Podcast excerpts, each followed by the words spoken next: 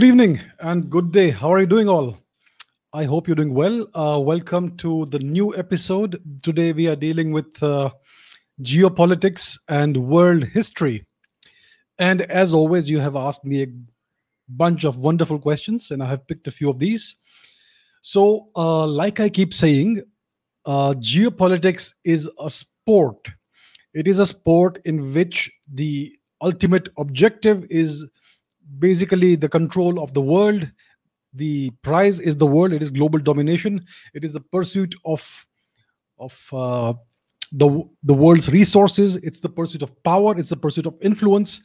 And there are no rules. You make up the rules as you go. If you are a powerful country, you get to set the rules. If you are not a powerful country, you have to follow the rules rules that others set. So that is what geopolitics is about. It's about the pursuit of the national interest on a global scale in the competition with other nations that are there on the global stage. So that's what geopolitics is, and it is closely related to history because every geopolitical issue has its root in historical events. So that's why these two uh, topics are a good fit to go together. So that's what we'll talk about today. And as always, I have picked a number of questions that you people have asked in the comments. But let me start with an interesting question that I've got on the live chat. So let us begin with this question by Hussein. So Hussein asks, what could have been done to avoid the breakup of India in 1947? Do the stooges who helped break India and massacre Indians deserve to be called leaders? That's a great question. So, what should have been done to uh, to avoid the so what should have been done in 1947? As we know, India and Pakistan were separated into two pieces by the British. Pakistan achieved was was given its independence on the 14th of August 1947. India got its independence one day later, and that's how it was done. Uh, because until then, India was a dominion of the of the of Britain and if India had got the independence first, then it could have it could have refused to recognize the independence of Pakistan. So that's why Pakistan was given independence one day before India. So this is what the British engineered with the help of stooges, right? So what should actually have been done is that the British basically had no business partitioning India when they were leaving India. What should have been done was that they should have we should have insisted that they leave India and once India became independent, India should have held a nationwide referendum. So, like I have explained in the previous episode, the 1946 election was not a referendum. It cannot be construed to be to be a referendum. It was simply an election for assembly. So there should have been a, fresh referendum under an Indian uh, election commission, a free and fair election without any British interference. And this referendum should have on- only had one question Do the people of India desire the breakup of India or not? Yes or no? That's it. And the entire population has to be consulted. You cannot have a separate vote for a certain religion, a separate vote for different religion that way. It has to be the will of the entire nation put together. So that should have been done. And whatever was the result of that referendum, should have been respected. I understand that there were many people in India who were politically motivated to create a separate to, to break up the country and create a separate nation of Pakistan. So there was definitely the possibility of a civil war. Well, if there is such a such a such a situation, it has to be dealt with. Maybe there could have been a civil war. Well, that's something you have to pass through and, and resolve the problem. Like Abraham Lincoln chose to do he chose to go to war instead of allowing his nation to break up. And the war was the, the, war basically resolved the matter of what what was to be the future of the country. So maybe that could have been something that india might also have had to do. Well if you have to do it you have to do it. That's what leaders have to do. They have to take tough decisions. So what india needed in 1947 was a truly nationalistic leader or a bunch of leaders who who basically put the national interest over the interests of the British. Because the British desired India's partition in order to continue playing a geopolitical role in the region, right? So that's what India needed. It's always a question of leadership, right? So if you had somebody like Subhash Bose, who was the tallest leader at the time, he he was, but he was not. he was basically marginalized. If he had not been marginalized, he would probably never have allowed the partition of India. And this entire two nation theory that Hindus and Muslims can't live together, that is entirely a political creation. Under Subhash Chandra Bose, Hindus, Muslims, Sikhs, Buddhists, everyone lived together, fought together, and died together for their country, from, for their motherland. Right? So, and whatever Hindu Muslim issues exist in the country today, in India, these are again politically created and politically motivated because po- politicians need conflict in order to gain votes. If the country is at peace, then they actually have to do some development. So politicians keep this issue uh, simmering and, and uh, erupting from time to time. So this issue could have been resolved easily. We needed a strong leader. And that's the one thing we have lacked in the past thousand years a strong leader who could unify the country with the force of his or her will and take it forward. So that is what India awaits leadership, strong leadership. A, a person who can uni- unify this country. Well, that is that is a person that will be essentially see we have had very few people like that we have had uh, lord ram lord krishna we have had some emperors like chandragupta maurya and uh, kanishka and uh, the various gupta emperors we also had the cholas who almost did that who did who did it further east and they unified India with Southeast Asia, etc. So you need leaders of that stature to properly take a country like India forward in the correct di- direction. So India needs leadership on that scale, and that is what India does 100% lack today. So that's what should have been done. And those people, those stooges who helped break up India and massacre the people of India do not deserve to be called leaders. They need to be exposed. We need to basically we need to uh, re-evaluate these so-called leaders' role in what in, in the events that led up to 1947 right the people who are on our banknotes today we need, really need to take a fresh look at their at their actions right so that's something that will happen sooner or later it's the process is beginning so, very good question, Hussein. Thank you for asking this.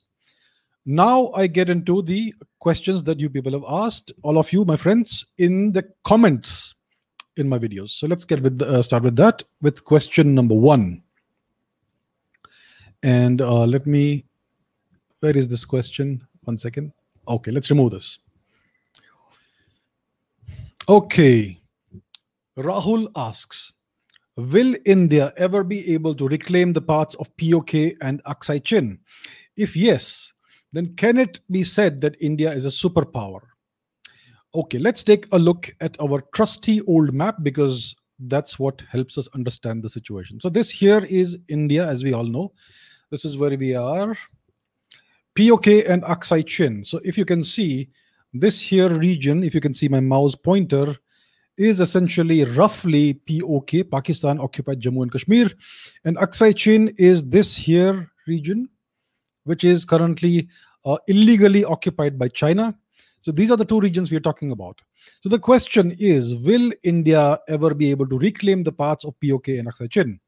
And if yes, can India be uh, said to be a superpower? So my answer to this, it's a paradoxical answer if India only has the ambition of reclaiming POK and Aksai Chin, then India will never be in the league of superpowers. And on the other hand, if or when India in the future becomes a superpower, Aksai Chin and POK will have long ceased to be a problem. You see, that's the paradox a nation who has such small ambition as to reclaim the little fragments of territory others have taken from it in the past, if you have such a small amount of ambition, you will never ever be a superpower.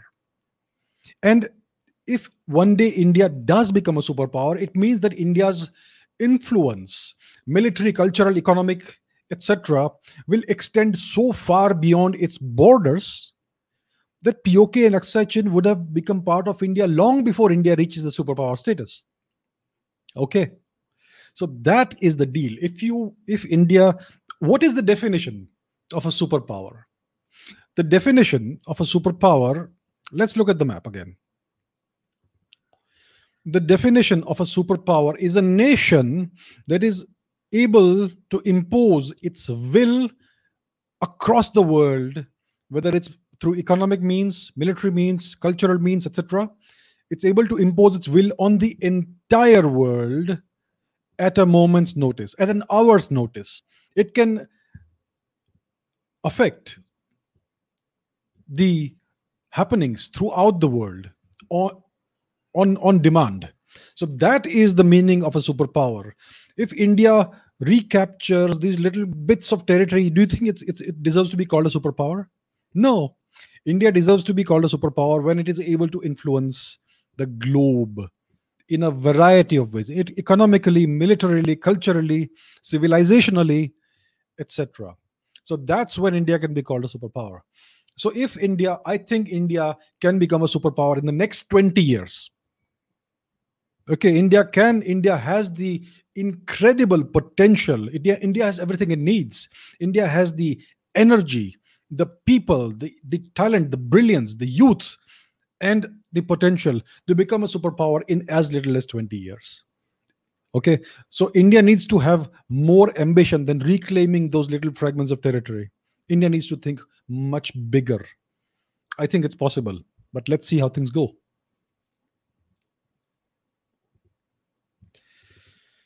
Okay why has uh, this is by nom why has china remained unified in one empire and ethnic group while Europe and India fragmented into rival kingdoms despite the Roman and Mauryan Empire. So you see, the thing is that China, it is a myth that China has always been one unified nation or one unified empire or one unified ethnic group. The Han Chinese are the dominant people inside China today. Let's take a look at the map of China. So here we are to our east is China, this here is China. So, throughout the history of China, China has been at war with itself. China has always had competing dynasties, competing kingdoms, competing empires. China has always been at war with itself. The present day map of China does not reflect the true reality of China's history. This entire region, if you can see my mouse pointer, uh, Tibet and uh, so called Xinjiang, Xinjiang, it is not Chinese territory historically it has never been this region south of mongolia which is actually historically part of mongolia has been absorbed by china in the last 70 80 90 years. And again east of china the region of heilongjiang and manchuria etc doesn't really belong to china historically. So this is what china has achieved. This is essentially the largest china has ever been under and that too under one political dispensation under one regime.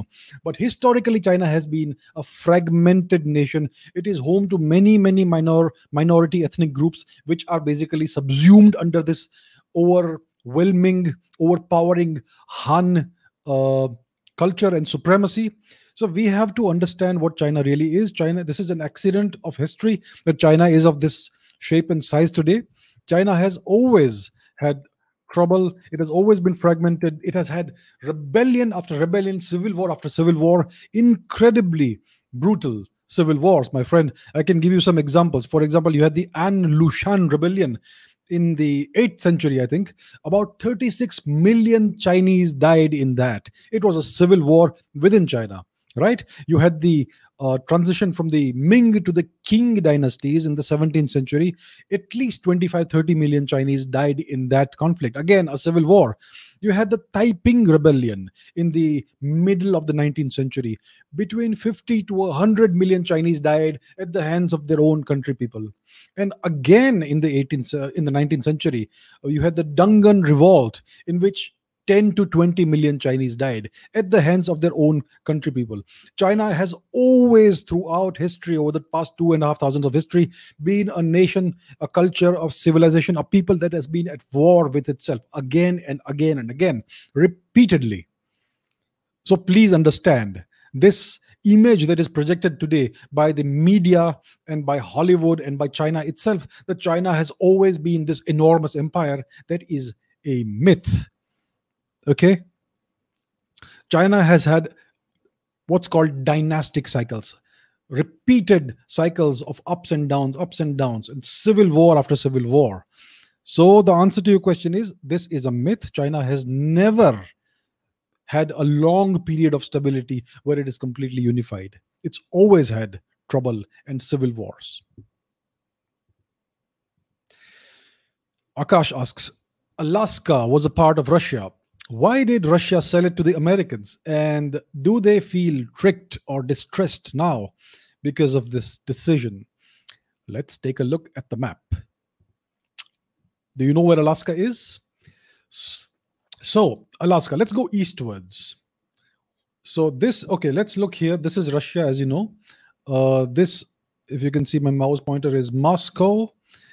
Uh, in the past, St. Petersburg or Petrograd was the capital of Russia. And this is the entirety of Russia today. And if you go east, eastwards, then you have the Bering Sea, the Aleutian Strait, etc. And you have Alaska here. This here, Alaska, is in the northwestern corner of the continent of North America. And Alaska belongs to the United States of America. It's the 50th state of the United States, or whatever number it is, it is one of the 50 states of the United States. This is Alaska. So, what is the history of Alaska? So, in the 16th century onwards, the Russians started conquering Siberia, the Russian Empire. The, Siber- the region of Siberia was at the time held by various uh, Turkic kings, and uh, these essentially were various descendants of Chinggis Khan and, and offshoots of the once mighty Mongol Empire. So the Russians started, the Russian Empire started conquering Siberia. Siberia is all this entire region in northern Asia. So they started conquering Siberia and they started pushing eastwards. And soon they reached uh, the Pacific Ocean and they pushed on eastwards and it was a guy called Bering who crossed the Bering Strait, right? This here region, Bering Strait. It's called the Bering Strait, and he, with a bunch of explorers, made his way into Alaska. So Alaska became a Russian territory, and in the 18th century, early 18th century, the Russians made their way all the way down south to California, and they even had a couple of uh, bases, trading bases and, uh, and uh, ports, etc., in California itself. So that was the Russian presence in Alaska historically and in North America. At the time, in the 17th, 18th, 19th centuries, etc., especially the 17th and 18th century uh, centuries, the region of North America was under a great deal of dispute. You had the British, you had the French, you also had some Spanish uh, footprint in this region and this was all up for grabs. This entire continent was up for, for, for grabs. And the Russians were in the mix. Now, in the middle of the 19th century, the Russians entered into a conflict called the Crimean War. It was in the 1850s, early 1850s. It was Russia against France, Britain, and the Ottoman Empire, and the Russians lost this war, the Crimean War. And basically, after that, their position became quite untenable in North America, and the British had a strong presence in North America, and the British were at war with the Russians. And basically, Russia was overstretched. It was so far from St. Petersburg, Alaska, that it was difficult to defend the place, right? Even though it was uh, rich in natural resources. And it looked for a time to Russia that they would lose the territory entirely, altogether. So they hatched a plan to sell this territory to the United States. But what happened was that the United States went to war with itself in the, I think, in 1851 Civil War, the US Civil War, which lasted about five years or so. Yeah. And after the Civil War ended, the Russians again made the proposal, and the Americans decided to buy this territory for a nominal price, right? So it was bought for about I think seven million dollars or something like that. In today's money, it's about 133 million dollars of 2020 dollars. So it was a very nominal price. It was just to get rid of the territory. And so this was in the I think in the 1850s or 1860s that this sale was done. and at the time even the many of the americans were against the sale because they thought it's a frozen la- pla- place there's nothing to there's nothing there's no real value in there and how wrong were they because very soon you had the klondike gold rush in alaska in the late 19th century. An immense amount of gold was discovered there. And now you know that there's a great deal of coal there's oil and there are so many natural resources timber and all. So this territory is incredibly valuable. Do you know one thing? If you live in the state of alaska in the united states if you're a citizen of the us and you live in the in the state alaska you don't have to pay income tax it is so rich the state that you don't have to pay income tax if you live there if you're a resident and you don't even have sales tax there that's how incredibly rich, resource rich this state is. So, this is the reason why the Russians sold it to the Americans because they were overstretched and they were on the verge of losing the territory to the British. So, they sold it off. But yes, I can imagine how. how distressed or distressed they would feel today at losing such a valuable piece of real estate right? But they were not tricked into it. They did it of their own volition. Both sides decided this decided to do this transaction together. And yes of course if russia had a choice today they would definitely want to retain the territory. But well that's it's all a part of history now. So that's how the sale of alaska to america happened it's definitely an incredibly valuable uh, piece of territory. The, it's a very strategic piece of piece of territory. The Americans use it to keep an eye on the Russians there. There are many military bases as well. So that is the history. Uh, there is no trickery in it, but yeah, definitely it was a great deal for the Americans and a very unfortunate thing for the Russians that they had to divest themselves of this wonderful and beautiful place. Okay, Kalpak asks Please give a brief introduction on Native American history and the causes for their loss at the, at the hands of the colonialists. Let's go back to the map. So, the Native Americans are the people who have traditionally been the uh, true owners of North America as well as South America. So, let's just talk about North America because the story in South America is more or less the same. So, when the uh, age of colonialism started, the Vatican, the church, uh, basically gave the the uh, colonizers the carte blanche that you can go and claim any territory that's not occup- that's not in which Christians don't live. So that was basically de- declared to be terra nullius, which means no man's land, no man's property. So even if you have non-Christians living there, it's no no man's property, and you can go and plunder the land and take it over. And and and, and basically uh, acquire it for yourself and you can basically enslave the natives if they are not christians. And that's what happened. The spanish made their way into the americas first. Uh, then you had the americans you had i mean sorry the british the spanish the british and various other nations. France also had a big uh, claim in in north america. And like i mentioned the russians as well to a certain extent and what happened was that the natives of the land unfortunately suffered the most. They basically had no rights. They did not even get citizenship until the early 20th century or thereabouts, roughly. Okay, in their own land, in their own country. So the reason of uh, so they had they have been living. The Native Americans have been living in North America and South America for tens of thousands of years.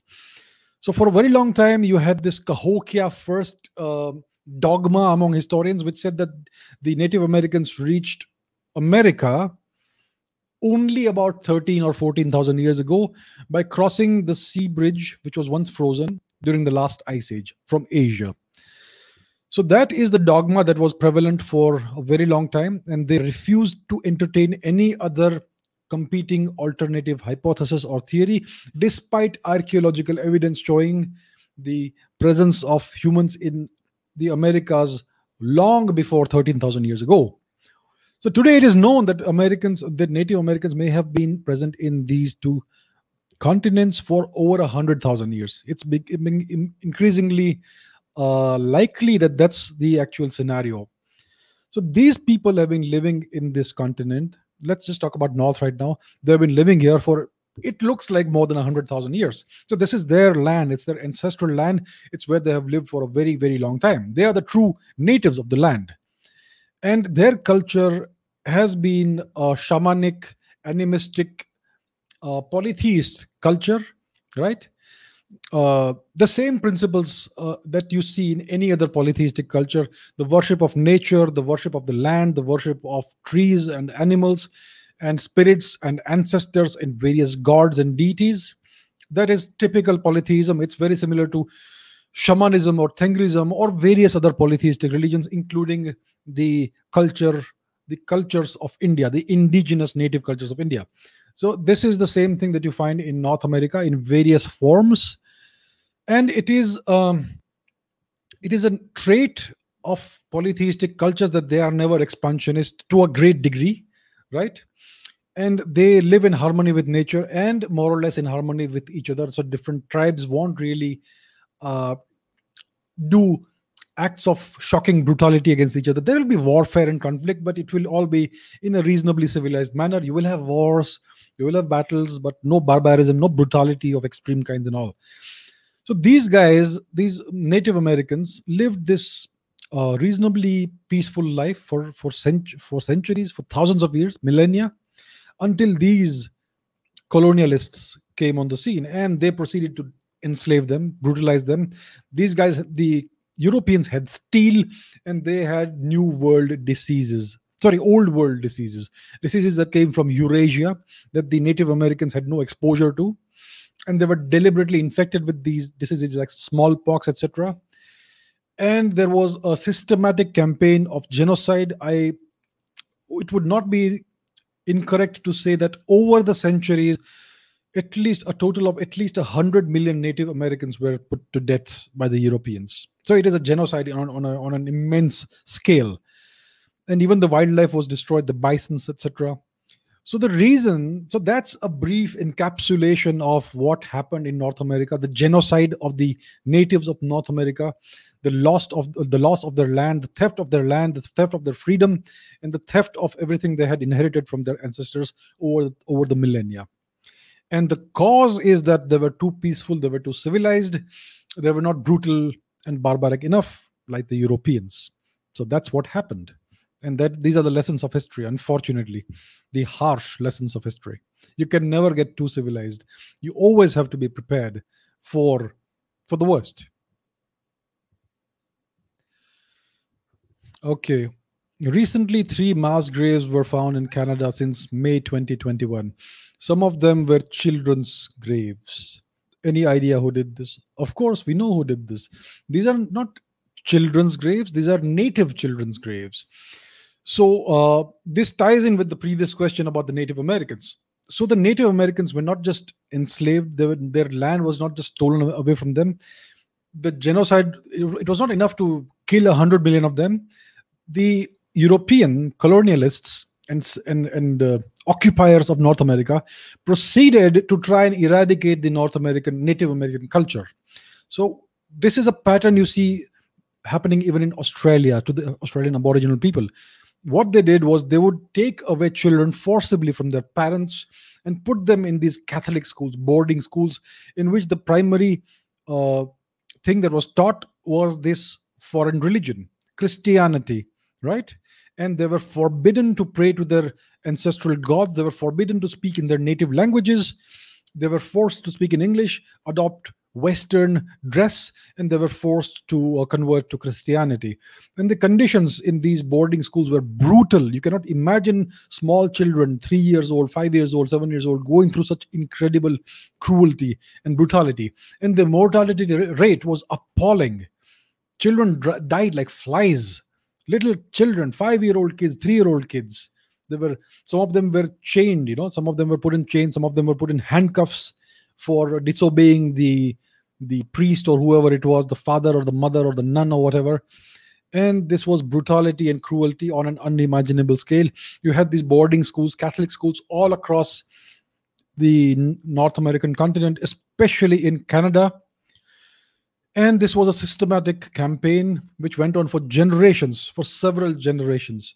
And today, these things are coming to light. These abandoned boarding schools when the land is being de- redeveloped you find these these these mass graves in which you have these little skeletons of little children who have been dumped there after being killed with brutality and ill treatment and malnutrition and, and who knows what.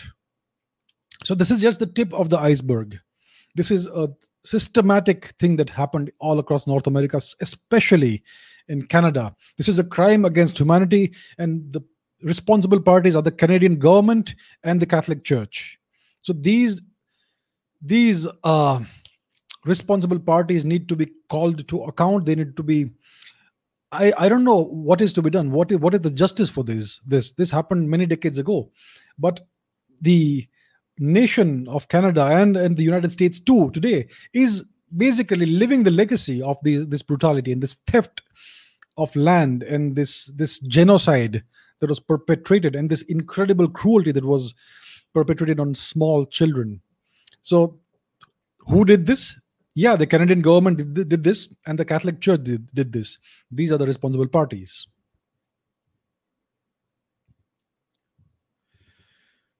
Okay, this is a question from Twitter. Hussein asks um, As far as human history is concerned, what interests me is how did colonization destroy the natural world and wild animals? That's a very interesting question. So, colonization see before when we talk about colonization there are basically two main waves of colonization. The first was the uh, colonization that the arabs did and the turks did which was basically the same culture eventually. And later you had the colonization that the europeans did right?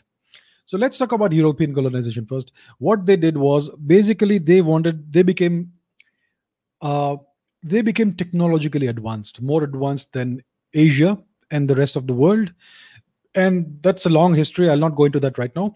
They became technologically advanced, they acquired new technologies, and they acquired the means to travel across the world in these ships. And they wanted to con- conquer new lands, and they knew there are new lands out there. So they were issued a carte blanche by the by the Vatican, by the Catholic Church, which declared that any land that is not occupied by Christians is terra nullius, which is land that nobody owns. So you are allowed by the church. You, you the Pope gives you the dispensation, the the the permission to go and conquer any territory where Christians don't live, and to acquire the lands, do what you please with them, and to enslave or murder the natives. It doesn't matter. That's fine. They're not Christians, so they they are basically not human.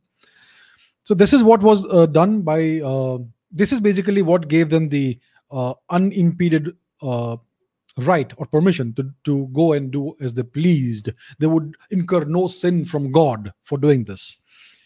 So, not only did they conquer and colonize vast parts of Asia and Africa and the Americas, they proceeded to exploit the land because this is a new uh, of, this is a culture which basically see before european colonization happened all the world the uh, the parts of the world that they colonized were essentially polytheistic cultures. And polytheistic polytheism has one uh, characteristic that's common across all polytheistic belief systems which is the worship of nature.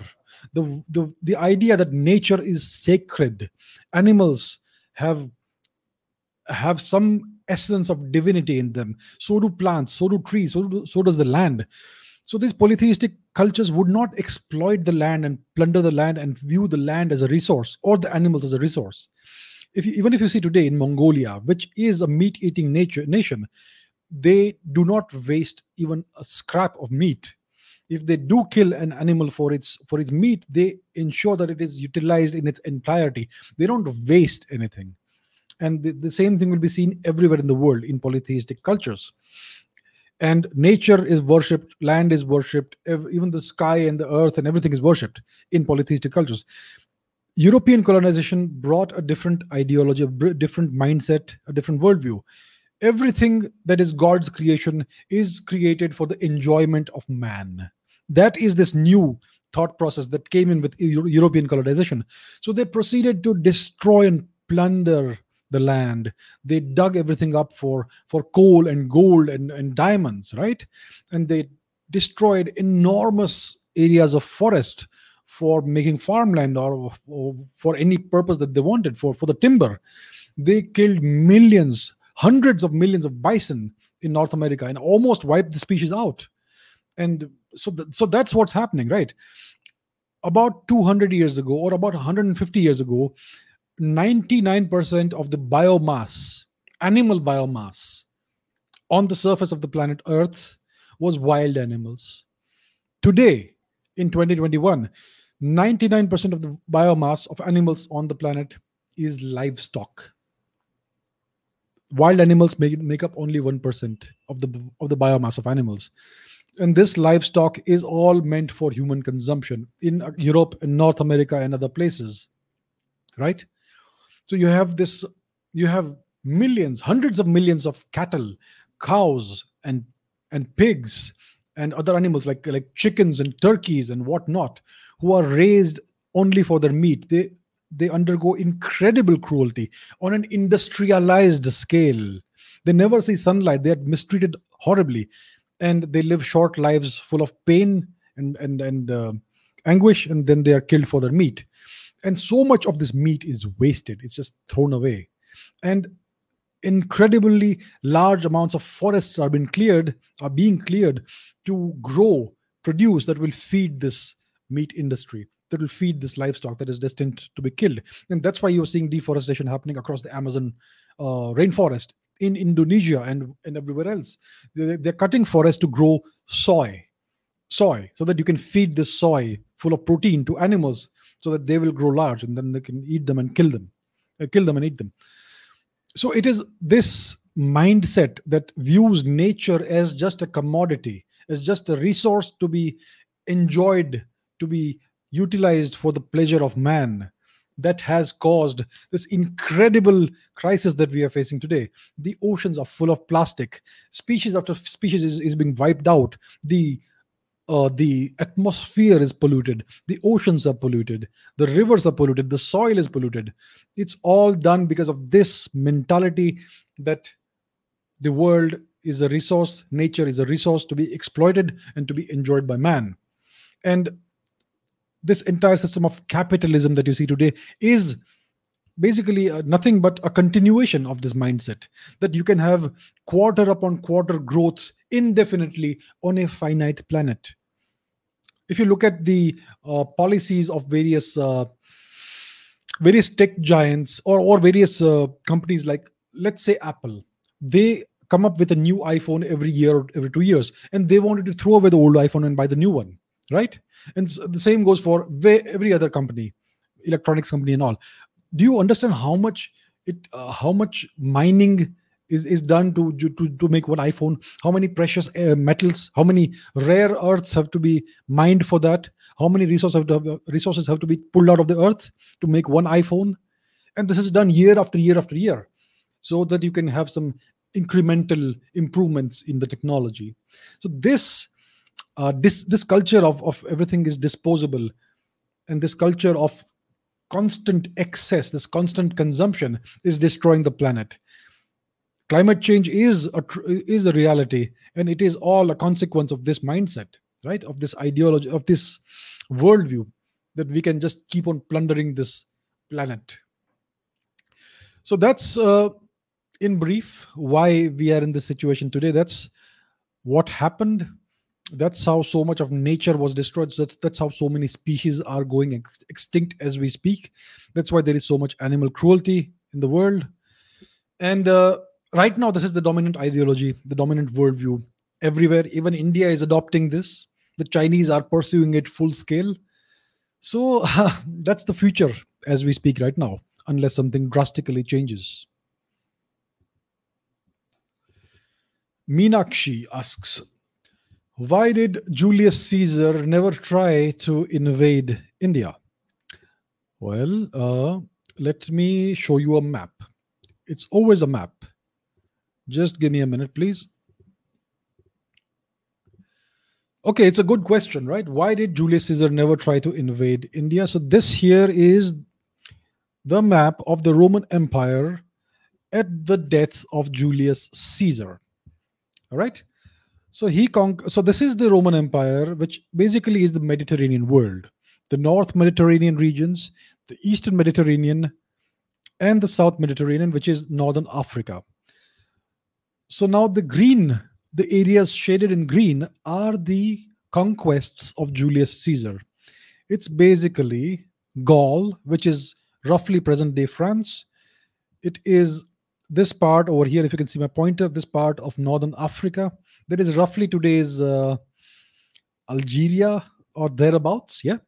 And Caesar also uh, invaded uh, the British Isles, but he did not uh, establish a permanent Roman settlement there.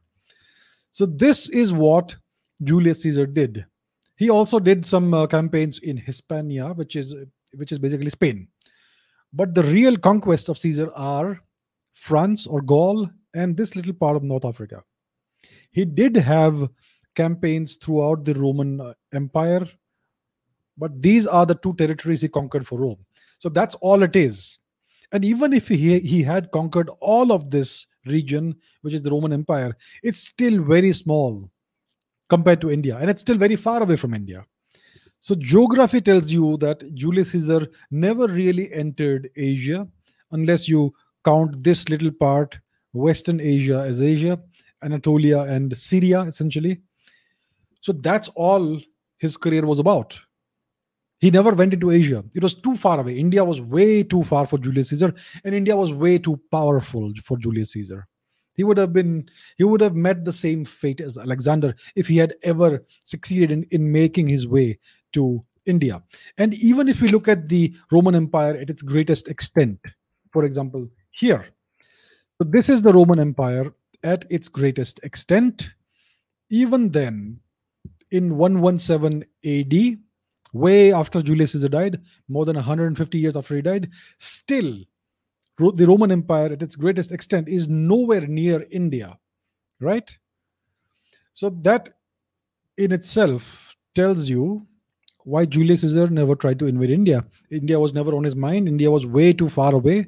It was too perilous a trip to reach India. He would have had to go through Persia, which was quite powerful at the time itself. And even if he had reached India, he would have been he would have been no match for India's military might. So I hope that explains why Julius Caesar never tried to invade India. Akash asks, why was China not condemned, sanctions, sanctioned, or punished by the US or other countries for the massacre at Tiananmen Square? How does China get away with every human rights violation while the Western media and European countries' governments keep belittling India on the issues of alleged minority suppression and alleged freedom of speech, even after India being a democracy and China a near dictatorship? Well, it's all about hard power. India has no hard power to speak of. China has a great deal of hard power in the form of military power and economic power, especially. So, when this Tiananmen Square massacre happened in 1989, if I'm correct, if that's the year, China and the US were in a very profitable, mutually profitable trade relationship. Right? China was beginning to become the number one destination for US goods manufacture. China was the cheap source of manufactured good goods. And china was benefiting a great deal from the us but the us was benefiting even more from china because it was able to get stuff manufactured on the cheap from chinese uh, manufacturers. So it was not in the us interest to impose harsh sanctions on the chinese because it would affect their own industries and business and economy. So that is the leverage china had over the us and over the years china has uh, has basically uh, created more leverage through its manufacturing industries, through its manufacturing prowess. China basically manufactures everything, almost everything, for every Western nation, right? For every Western company, and and it has a great deal of trade with all these con- countries.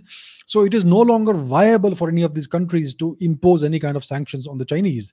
And nowadays, if the the Chinese basically don't even allow anyone to criticize their policies for the same reasons because they have so much leverage in terms of trade. They can ruin a country economically by imposing uh, trade sanctions on on them. And the other thing is that they have they have bought various institutions with the power of money by bribing very uh, many various officials etc it's very easy to bribe people even in europe right well i'm not saying that they have bribed the who but the who seems to be an organ of the chinese communist party now nowadays. So there is circumstantial evidence that it is in their pockets now the who and various um, ministers and officials and various european governments also kowtow to the chinese on all kinds of issues right? And the US media seems to have been bought over by the Chinese because they have not re- asked a single question of the Chinese in the past year and a half during the coronavirus pandemic. They have not asked the Chinese why are no numbers coming out of China? What happened to the cases that were rising in early 2020? Why did you stop releasing numbers? What is happening in China? Who created the virus? Who released the virus? None of these questions have been asked by the Western media these questions have been censored. Facebook has been censoring this, and at various other social media platforms have been censoring these questions until very recently. And even if you look at Hollywood, Hollywood basically is been bought over by the Chinese. Every Hollywood movie has some Chinese character and some glorification of China. So this is how China has pursued its national interest by using the power of economics, by using the power of its economy, by using the power of money. And the Chinese started doing this when China's economy was smaller than what India's economy is today. So they always thought like a big power. They always thought like a world power. They always had the ambition of being a world power, in even when their economy was less than two billion dollars, uh, two trillion dollars in total. So China has always had this ambition and this uh, this outlook that we belong on the world stage as a major power. So that is why the world treats China and India differently. India, despite being an enormous country, despite being already a $3 trillion economy, doesn't ever be, behave like a great power, right? India hasn't invested in purchasing influence worldwide. India hasn't developed a powerful economy or manufacturing sector like the Chinese. India hasn't invested in, in a powerful military. And that's why India is a soft nation, a soft state, a convenient punching bag for all and sundry. So that is the reason why India, despite being a democracy, in China, despite being a totalitarian one-party state, despite these these things, the Western media and the Western world prefers, I mean, always treats China with kid gloves while heaping scorn upon India. So that's a lesson for the political leadership of India to learn if they ever do learn it someday.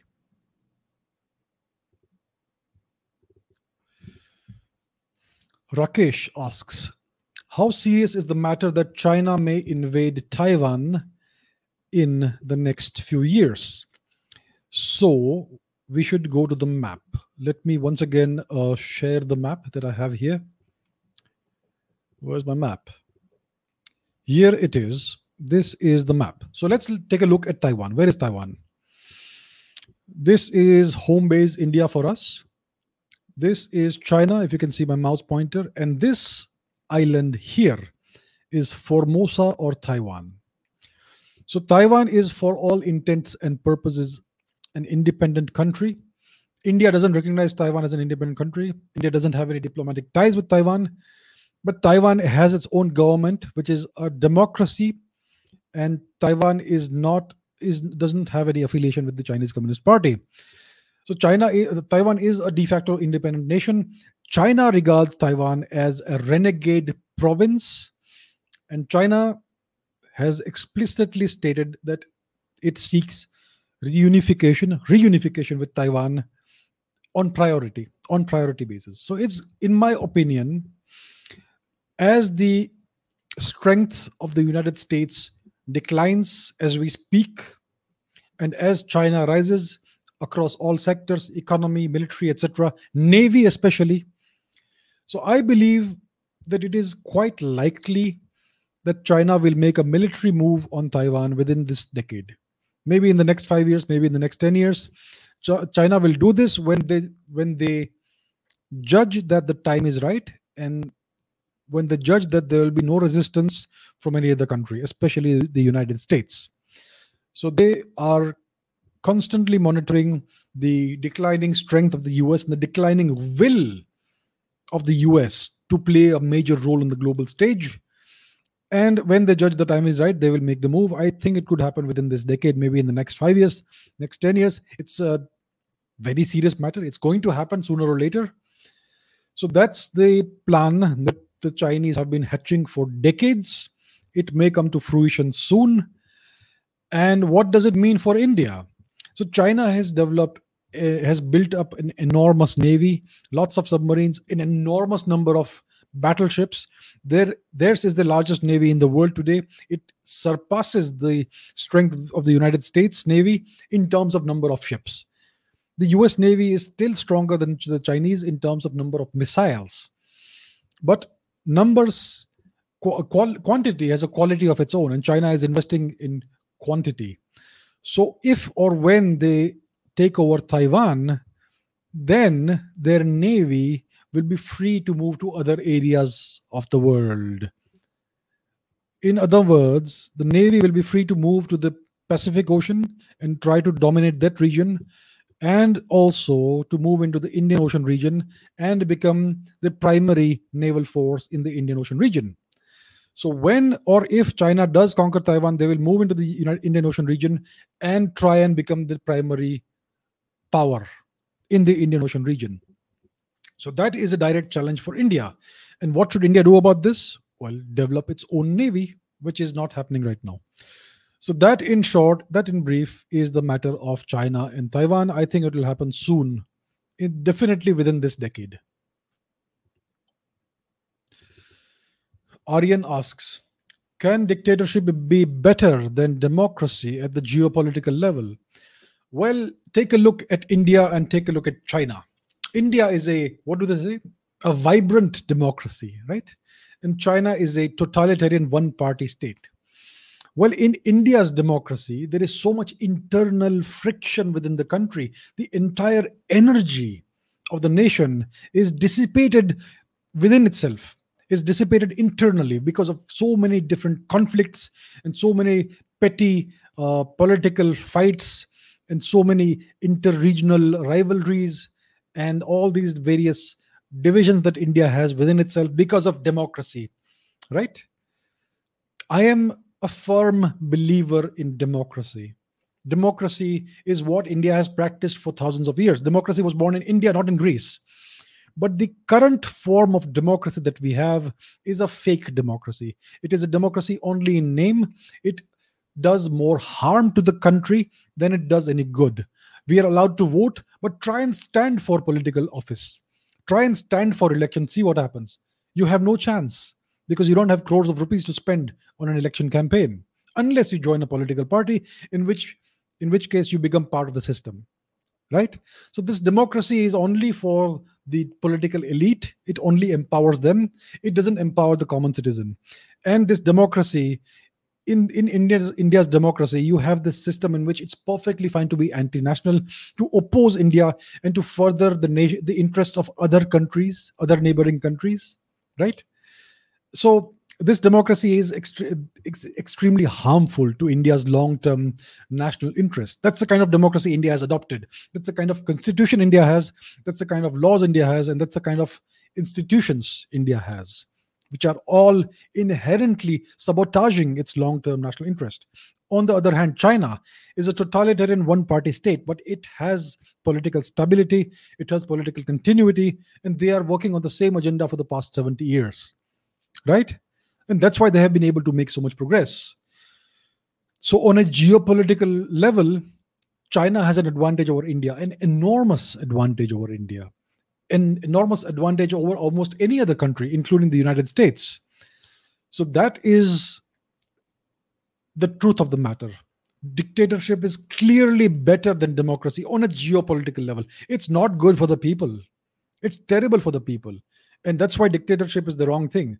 But when you are faced with a totalitarian one party state that's intent on conquering the world, the best way to fight fire is with fire. So, yes, when we are dealing with the situation, di- dictatorship seems to be, at least for the short term duration, better on the geopolitical level than democracy. But I am let me repeat this i am firmly in in favor of democracy i abhor dictatorship. I abhor totalitarian one party rule or any such regime.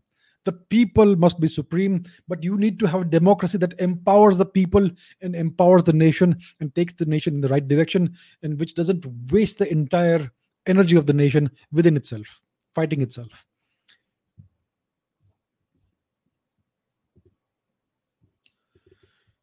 Keshav asks Had the Kuomintang party not been defeated and exiled to Taiwan at the hands of Mao Zedong's CCP, Communist Party, in the Chinese Civil War, what do you think would have been China's relationship with India today?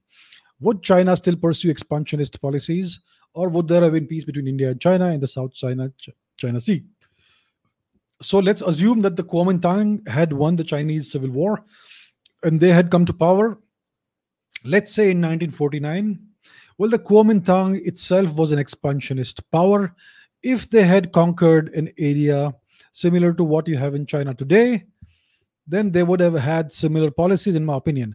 Let us not forget, my friends, that the Kuomintang, which is uh, that, that Taiwan, the nation of Taiwan, Taiwan, also lays claim to the whole of China, to the entirety of China and they also lay claim to Arunachal Pradesh. So, in essence, Taiwan supports the Chinese Communist Party's claim on Arunachal Pradesh, which is Indian territory. As of today, despite being a small nation and despite being uh, bullied by China. So, Taiwan, even though it's a small, insignificant little country, it has territorial designs on India. So, imagine if this system, this this uh, regime was in power in China today, it would behave in exactly the same fashion. And that's why I don't understand why so many Indians keep saying that India needs to develop further friendly relationship, friendly relations with with Taiwan. We should uh, recognize ta- Taiwan uh, as as a independent country, etc. The first condition should be that Taiwan should recognize India's territorial claims and it should respect India's territorial integrity which Taiwan does not. And therefore, the answer to your question, in short, is that Taiwan is that the Kuomintang regime, had they won the Chinese Civil War, would have behaved in exactly the same fashion as the Chinese Communist Party does today.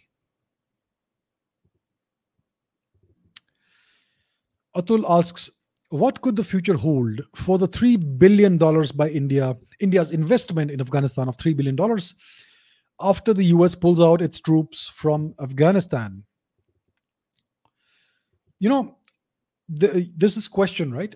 What's the point of of acquiring a great deal of property and wealth if you can't de- if you can't defend it, right? Today, India is building a big economy, but India is not building a correspondingly strong military arm.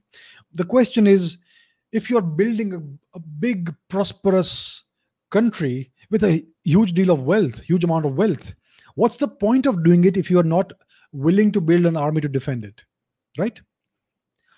And the same goes for your investments. If you want to invest 3 billion dollars in afghanistan you need to have a strategy strategy for protecting that investment.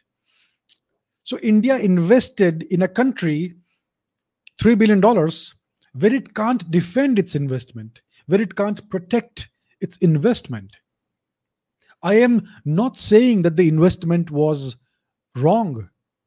I, I myself am strongly of the opinion that India should support the people of, of Afghanistan and bring them back to uh, prosperity. But India can't do this while Afghanistan is cut off from India. There is no common land border within with India, which Afghanistan traditionally has had. Right? If you look at uh, the POK region, this here, India and Afghanistan have a common border, the Wakhan corridor, but this region is currently occupied illegally by Pakistan. Therefore, India's access to Afghanistan is cut off. Now, if India was made this this investment in Afghanistan, India should have ensured that it regains land access to Afghanistan in order to safeguard its investment. Or India should have developed such a strong air force that it can save uh, it can protect its investment investment in afghanistan. So india essentially has invested 3 billion dollars into a country where it cannot safeguard or protect its investment. So what's going to happen now is that as soon as the americans leave the taliban will take over. The taliban this time will no longer be a proxy of pakistan. There will be a proxy of china primarily and pakistan will have some hand in it and so will russia. And so will turkey by the way. The turks are also investing in afghanistan now and the Turks will have access to Afghanistan via Pakistan and also via Iran because Iran is also getting cozy with this particular gang. So, what India has done, it has invested $3 billion into a country where it cannot protect its investment. So, unless India in the next few months does something miraculous and regains land access to our neighboring country, Afghanistan, unless this unlikely event happens. In that case, this investment has gone down the drain. That's the long and the short of it.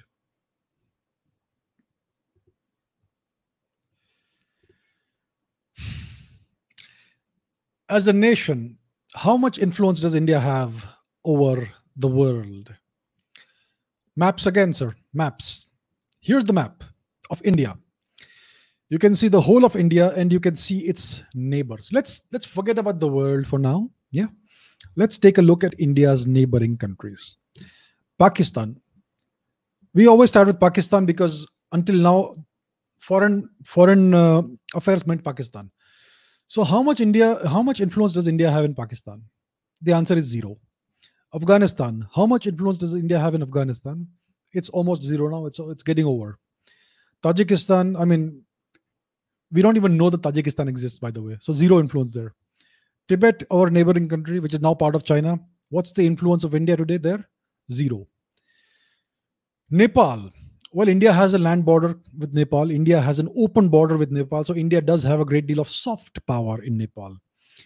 But if you ask today, who has more sway in Nepal, India or China?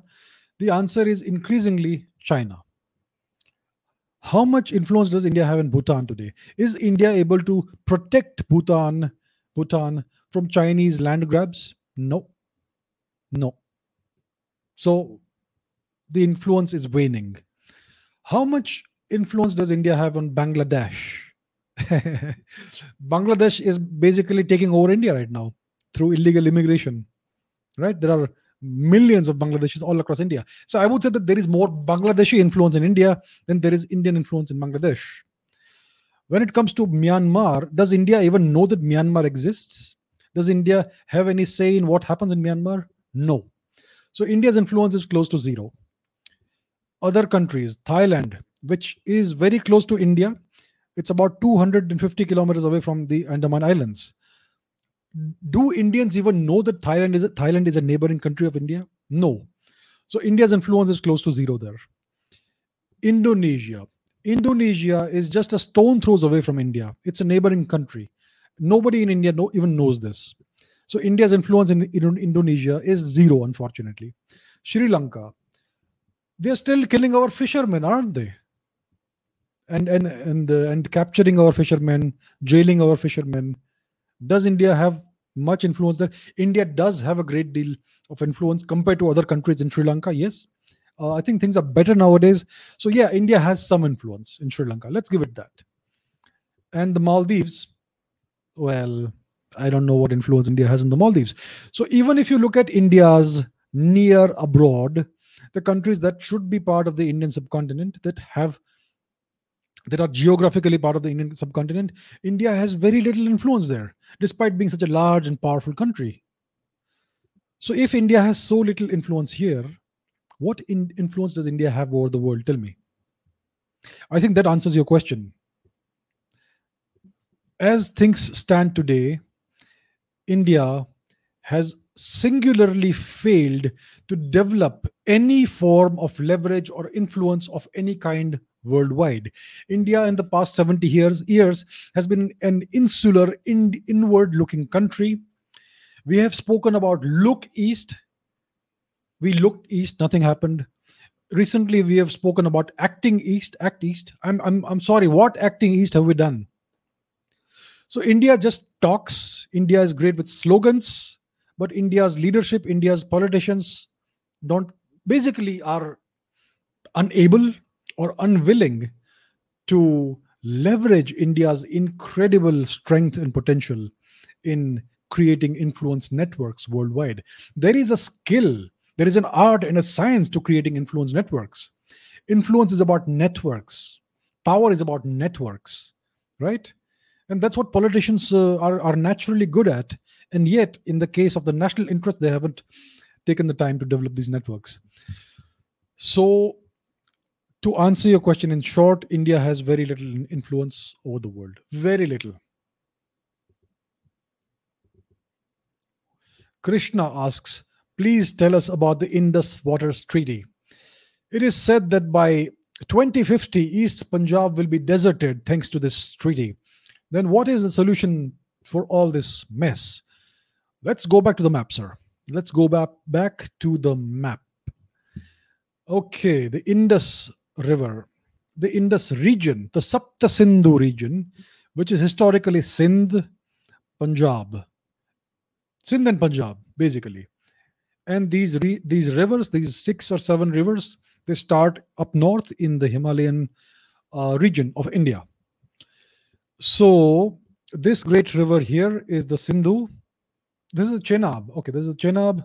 The Sindhu is here. Indus. It's now in Pakistan. It starts in India. It, it flows through Kashmir, etc. So this treaty was was agreed upon between India and Pakistan in I think 1960 or somewhere in that in that time uh, in that uh, period of time. It was signed by our our our great state, statesman of a prime minister, Shri Jawaharlal Nehruji, Pandit Jawaharlal Nehru ji, with whoever was the Pakistani uh, dictator or puppet at the time. And in this treaty, India agreed. This treaty was brokered, brokered by the World Bank and various other uh, first world powers, right? And under this treaty, India agreed to give up 80% of the waters of the Indus River uh, system, all the all these rivers, the Ravi, Chenab, Beas, Satluj, Sindhu, etc. So India, so Shri Jawaharlal Nehru decided to give up 80% of the waters of this river system to Pakistan. India gets 20%, and the World Bank is the mediator in, ca- in the case of any conflict. I think it's the World Bank, or maybe it's the UN or whatever. Doesn't matter. It's not us. It's somebody else. So this is the uh, most unequal treaty in the history of the civilized free world, I would say, and one of the worst treaties in the history of India. And there must have been some some reason for it because Shri Jawaharlal Nehru was a great statesman. He was very respected on the world stage by the English-speaking people. So, uh, so it's been a very bad treaty for India. Let me come back to being non-sarcastic. It's it's a terribly unequal treaty. It is extremely unjust to the people of India, to the farmers of northern and western India, who could have benefited from the from the waters of the of this river system. I, I don't know if by 2050 East Punjab or Indian Punjab will be deserted because of this, but well, it's so unequal, it's shocking, right? So, what is the solution to this mess? The solution to this mess is the solution to the Kashmir problem and the Pakistan problem. See, I by no means, I by no means have any animosity or hatred towards the people of Pakistan. Okay. The, the people of Pakistan are our own people. They are our own blood. They share the same DNA as us. Their mindset is different today. Their culture is different. They have gone in a different direction. That is their choice. Fine, whatever. I don't wish them harm. I don't wish them ill. But the solution, the long term solution to India's geopolitical issues is the natural breakup peaceful breakup of this temporary nation called Pakistan. Because it it should never have been created. It was created without consulting the people of India. It was it was created by a foreign occupying power right? And their stooges. So Pakistan is Indian territory. It has been India's territory. Our it is our ancestral land that has been our ancestral land for thousands of years. Okay? So it needs to eventually when the time is right, be reintegrated into India, into the Indian civilization, into the arms of Mother India. But the first step is to break up this artificial country. And the first step is to diffuse this time bomb that is the Pakistan military, right?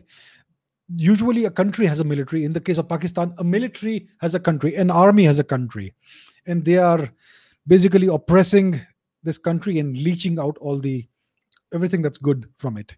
So this needs to end. India needs to engineer a peaceful solution to this this problem, right? And when this solution happens, the Indus Waters Treaty will be null and void because Pakistan will have ceased to exist as, as a unified state. So India needs to ideally engineer this without going to war, without firing a single shot, and do it in a peaceful manner, which is good for the people of India and good for the people of Pakistan as well, because those are our people too. So that is the solution to this mess. It's not going to happen in the next five years. It should happen.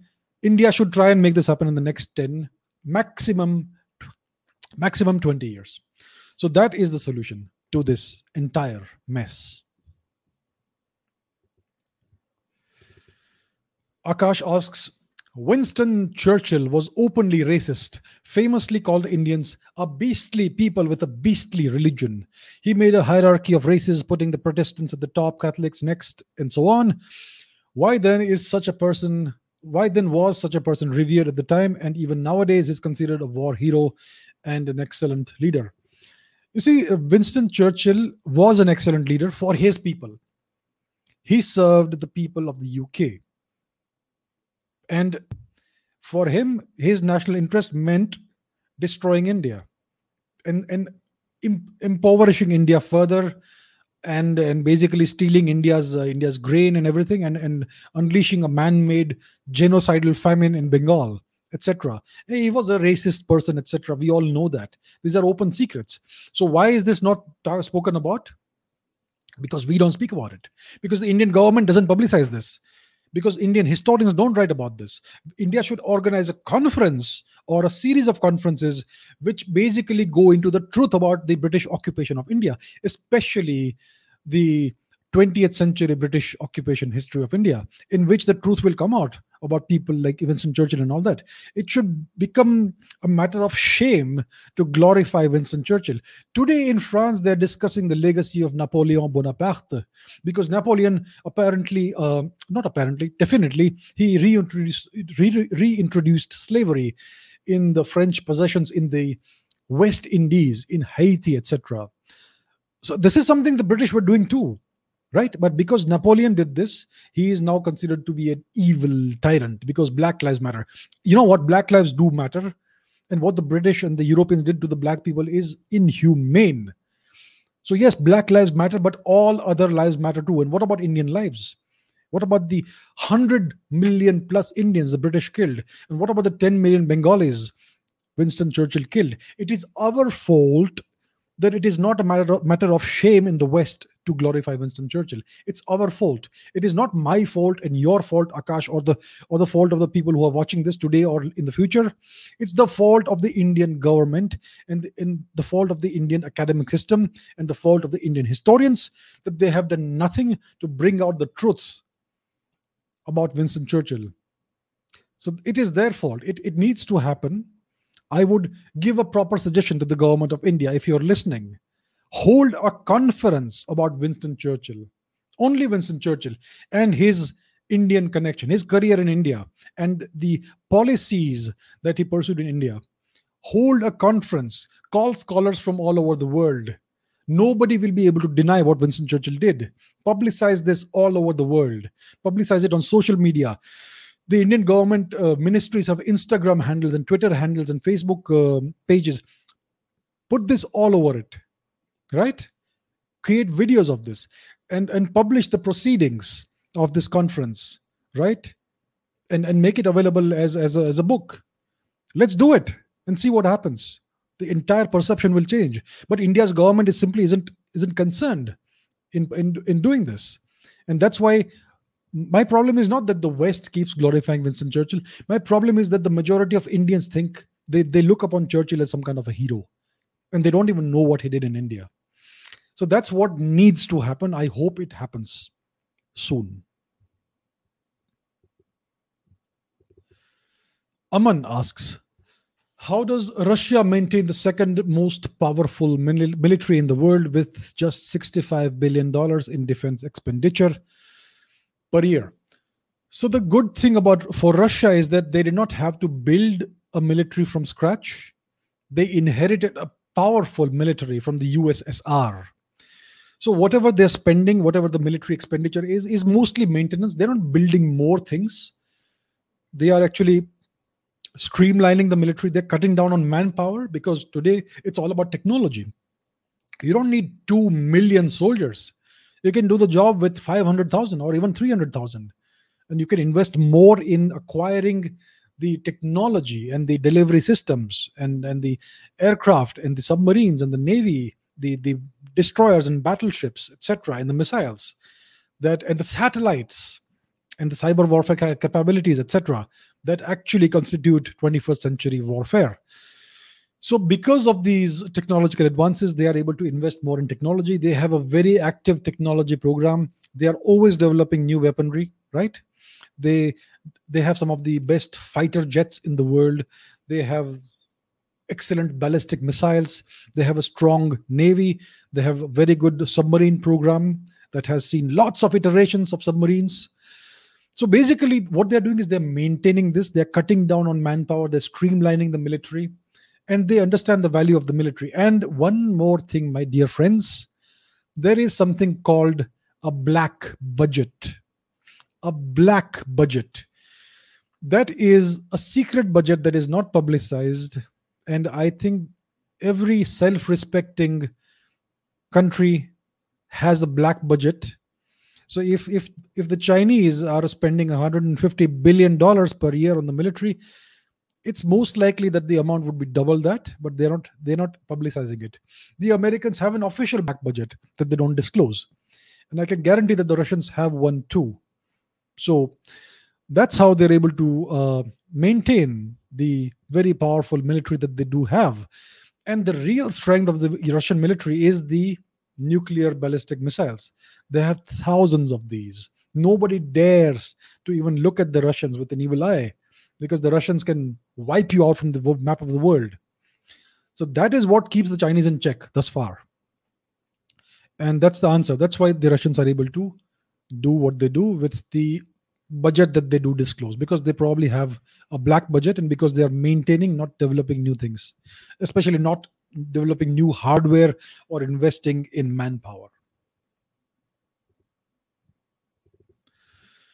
aryan asks what mm, can you explain the rise of singapore after decolonization and separation from malaysia and what its what is its current standing in geopolitics so Singapore basically was formed in the mid uh, I don't remember the exact time span, 40s, 50s, thereabouts. Yeah, it's separated from Malaysia.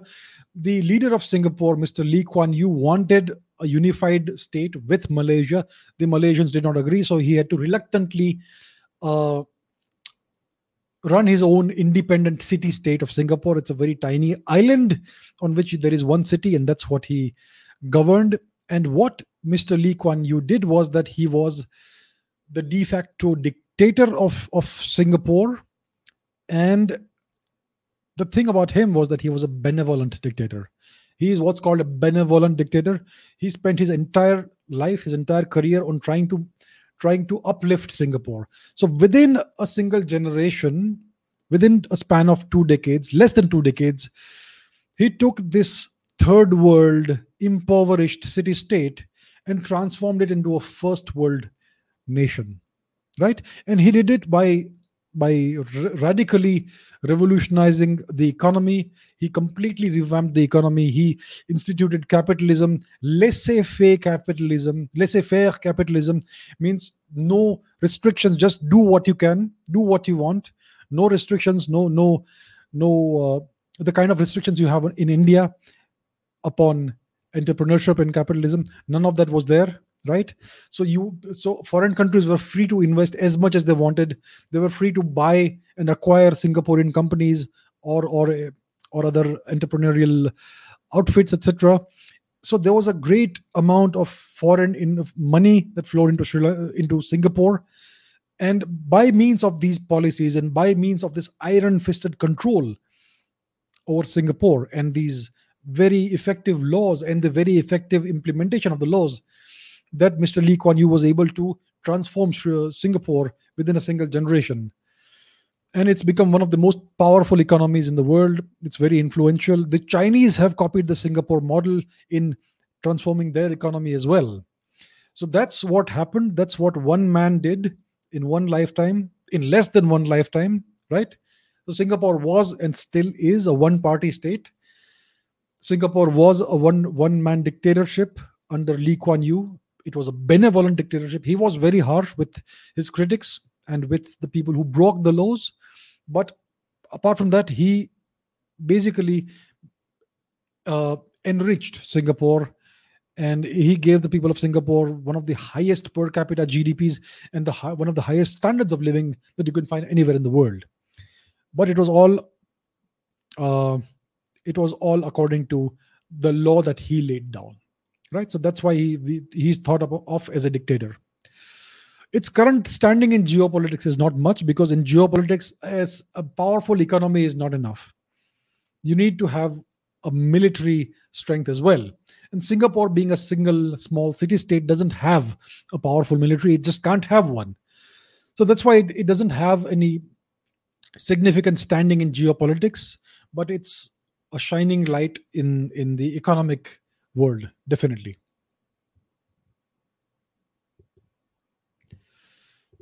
Saurajit asks Do you think companies like Twitter are being used by the Chinese Communist Party to create disharmony in India? If yes, then how can it be created? So, listen, um, whether it's the CCP or whether it's the US government or whether it is uh, other vested interests in the Western world, whoever it is, social media is definitely something that can be leveraged to create a great deal of disharmony in any country. And in India, it's definitely the case that certain people get blocked or banned. Me myself, I I had I had I lost twenty thousand followers in one day uh, on on Twitter because they decided to cut off twenty thousand followers, and and so many people have been targeted like this. People have been blocked and banned for no reason and uh, ostensibly for, for, sharing some fake document or fake news while some other fake news propagators are given blue ticks etc so there is definitely a political angle to this. A certain political ideology is allowed to have free reign on twitter while certain other political viewpoints or worldviews are suppressed and censored on twitter. So that's very much the case. Recently you have blatant interference in the internal affairs of, of india when they take away blue ticks from the vice president of India and they they blocked the law minister of India, right? So I don't blame Twitter for this. My point is, why can't India create a new law for social media which will regulate the entire behavior of any social media company which operates in India, in the Indian cyberspace? Make a very clear, unambiguous set of laws that will decide how what sort of speech is allowed, what sort of speech is not allowed, what kind of action gets you banned, whether you can appeal a ban or not. Everything should be decided, should be put down in Indian law. Why can't the government of India enact a law like that that regulates social media? Uh, we see the, the law minister of India complaining on Twitter that I was blocked for I was blocked for an hour or two hours or whatever the law minister is unwilling to lay down the law to Twitter.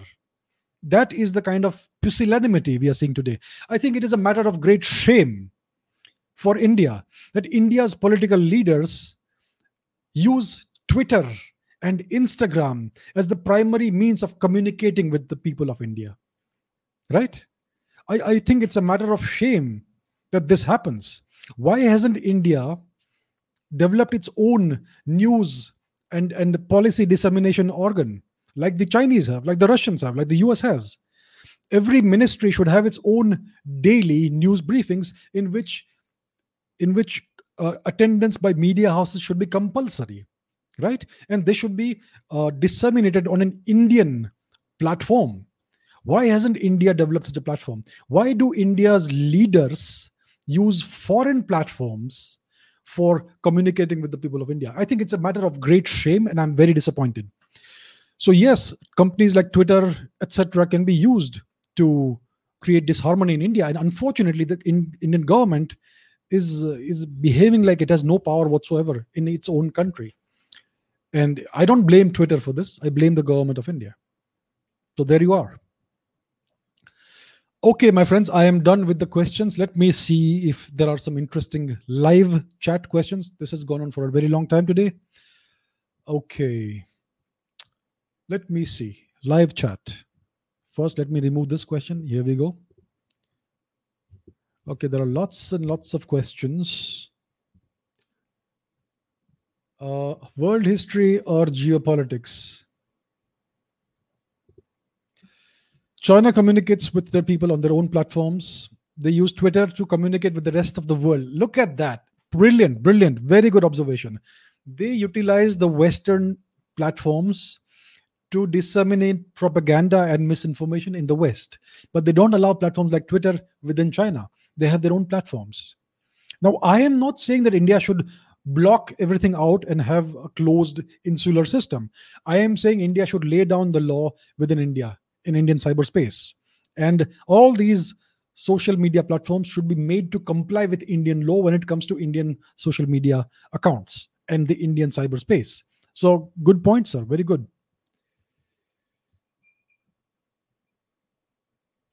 Okay, some more interesting questions. Direen Menden asks Today, India is looking for FDI FPI for prosperity. Is there any way to enhance the Indian economy through indigenous resources and innovation? Launch a big development campaign, right? How did the Americans become so wealthy? How did they become such a powerful economy? They become a powerful economy because they invested an enormous amount in the uh, arms and defense industry they they were in a period of a great depression in the 1930s the 1930s was an enormously was a terrible depression in the us a great economic depression. The country was in poverty. And then the first, the second world war happened and the whole country the entire workforce of the, of the country was was uh, put to use in in uh, creating in developing weapons in manufacturing weapons. And that is what built up the economy again after the the Fukushima earthquake, the the the Tohoku earthquake in in Japan in 2011, they embarked upon a rebuilding program, which again boosted the economy. So why can't India boost the economy by by embarking upon a large scale uh, infrastructure building program and and arms industry and and uh, in boosting the arms industry? We need ships. We need a powerful navy. We need a more powerful air force. We need a more powerful in, uh, military right? Army. So why can't we invest in that? It will create a great, uh, great amount of jobs. It will create infrastructure, and it will create a great demand for other things as well, from for other technologies, which will boost other sectors as well. So that is one idea. The ideas are uh, there are lots of ideas. There are lots of solutions. The thing is, does the government have the will and the fortitude to do this? We see the closure of the Sterlite copper plant in, in southern India because certain NGOs demonstrated against that. And because of that, India has become a net importer of copper instead of being a net exporter, which it was before this plant was closed down. So the actions that are taken, the decisions that are taken, are all against the national interest. All we need to do is to f- is to follow the national interest, right? So there are many ways of doing this. I am not an economist, but I can give some suggestions based on historical precedent, right? So it is definitely possible for India to become a prosperous country and a powerful country in all domains in within one generation. It is very much possible. All we need is the right leadership.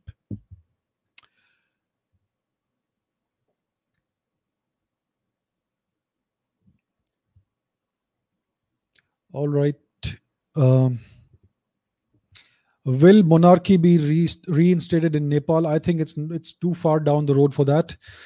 Uh, Nepal has changed a lot. It was Rajiv Gandhi who had the monarchy removed. It was a covert operation, a long-term operation, and that's what India did.